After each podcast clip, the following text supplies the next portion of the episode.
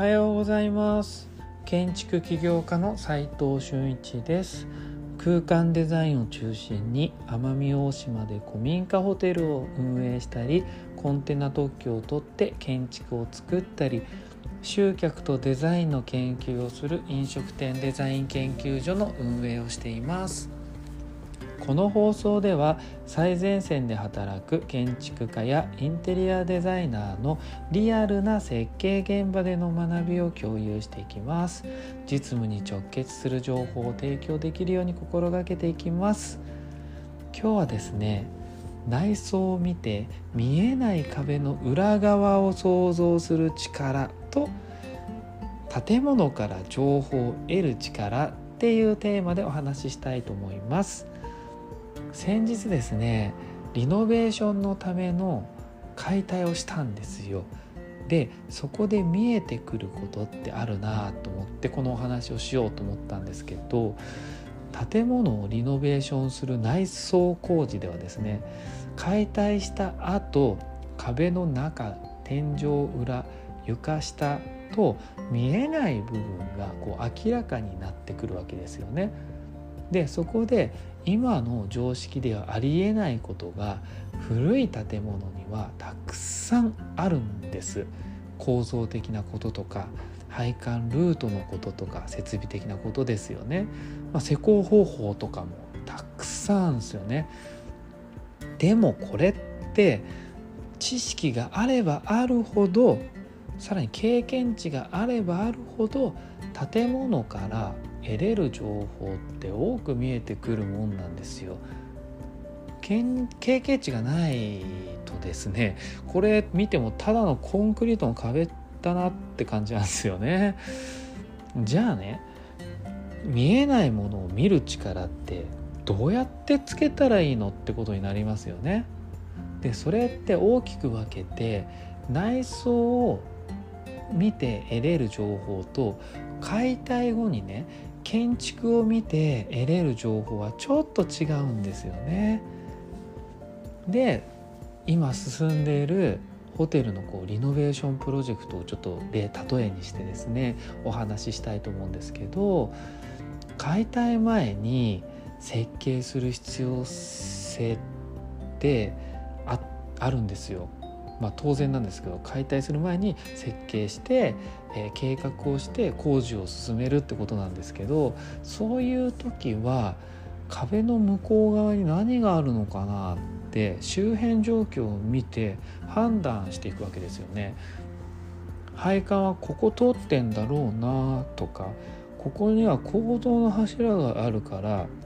まあ壊せないから広げられないよねとか図面を見てあと現場と見比べて見えないものを想像して見るようにするわけですよね。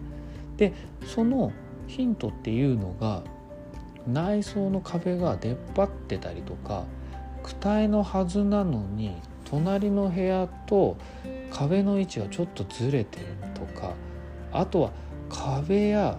床を叩いてみてその音が詰まってたり空洞だったりすることによってこう音が変わるんですよね。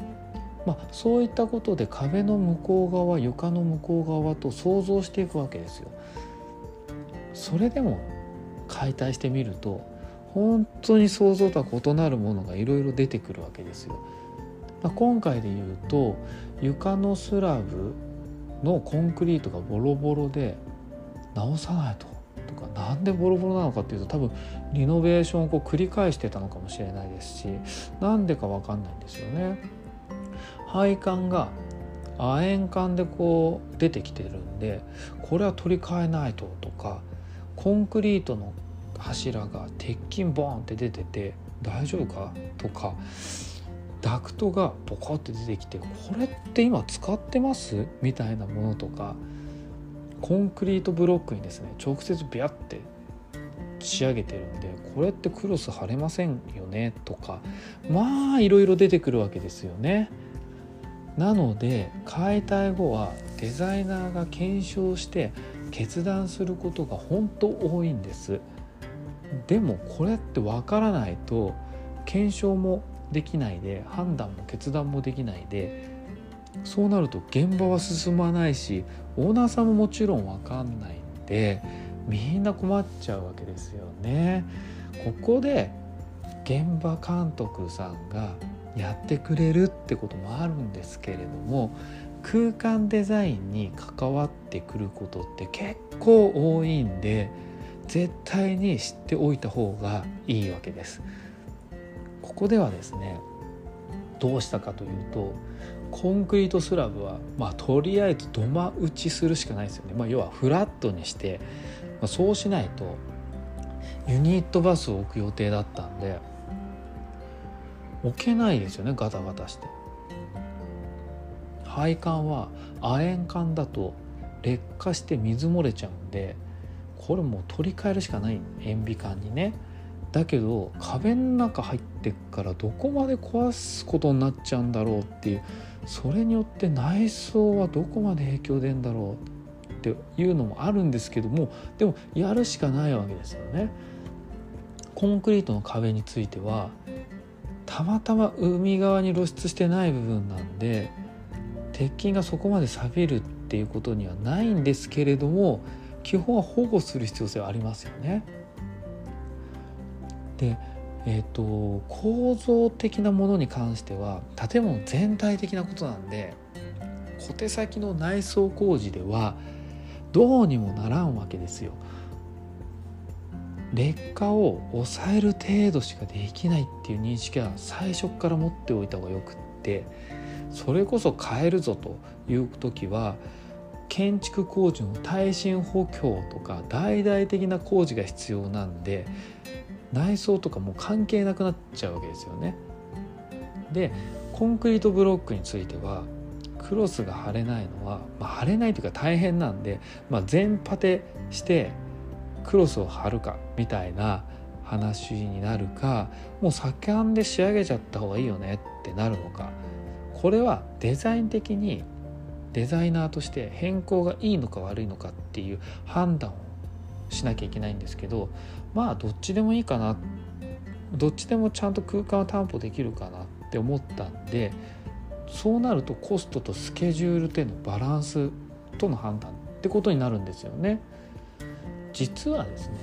さっきの構造的なところもそうなんですけど建築設計が分かってるとこの辺の判断ってしやすいことが多くなってくるんですよ。自分だったらこの建物をこうやって設計するだろうなって建築設計者の視点で見ることができるからなんですよね。それでもインテリアデザインの現場を重ねればさすがに分かってくるんですよ。なので現状っていう、まあ、最初現場を見ることですよね。で結構勉強になることが多いんですよね。で、まあ、この現状の話についてはまた別の機会にしたいと思います。ね話長くなっちゃうんでねこの辺の話すると。でね今日は内装を見て見えない壁の裏側を想像する力と建物から情報を得る力っていうテーマでお話ししたんですけど普段行くカフェとか住んでいる家の内装を見て想像するって結構勉強になるもんなんですよ。ちょっとやってみてほしいんですけど空間の見方がちょっとずつこう変わって変わって見えてくるかもしれないんでやってみてください。今日はじゃあこの辺で終わりにします実務で学べるインテリアデザインの学校隠れ家では最前線で働く建築家やインテリアデザイナーのリアルな設計現場での学びを LINE グループで毎日共有しています。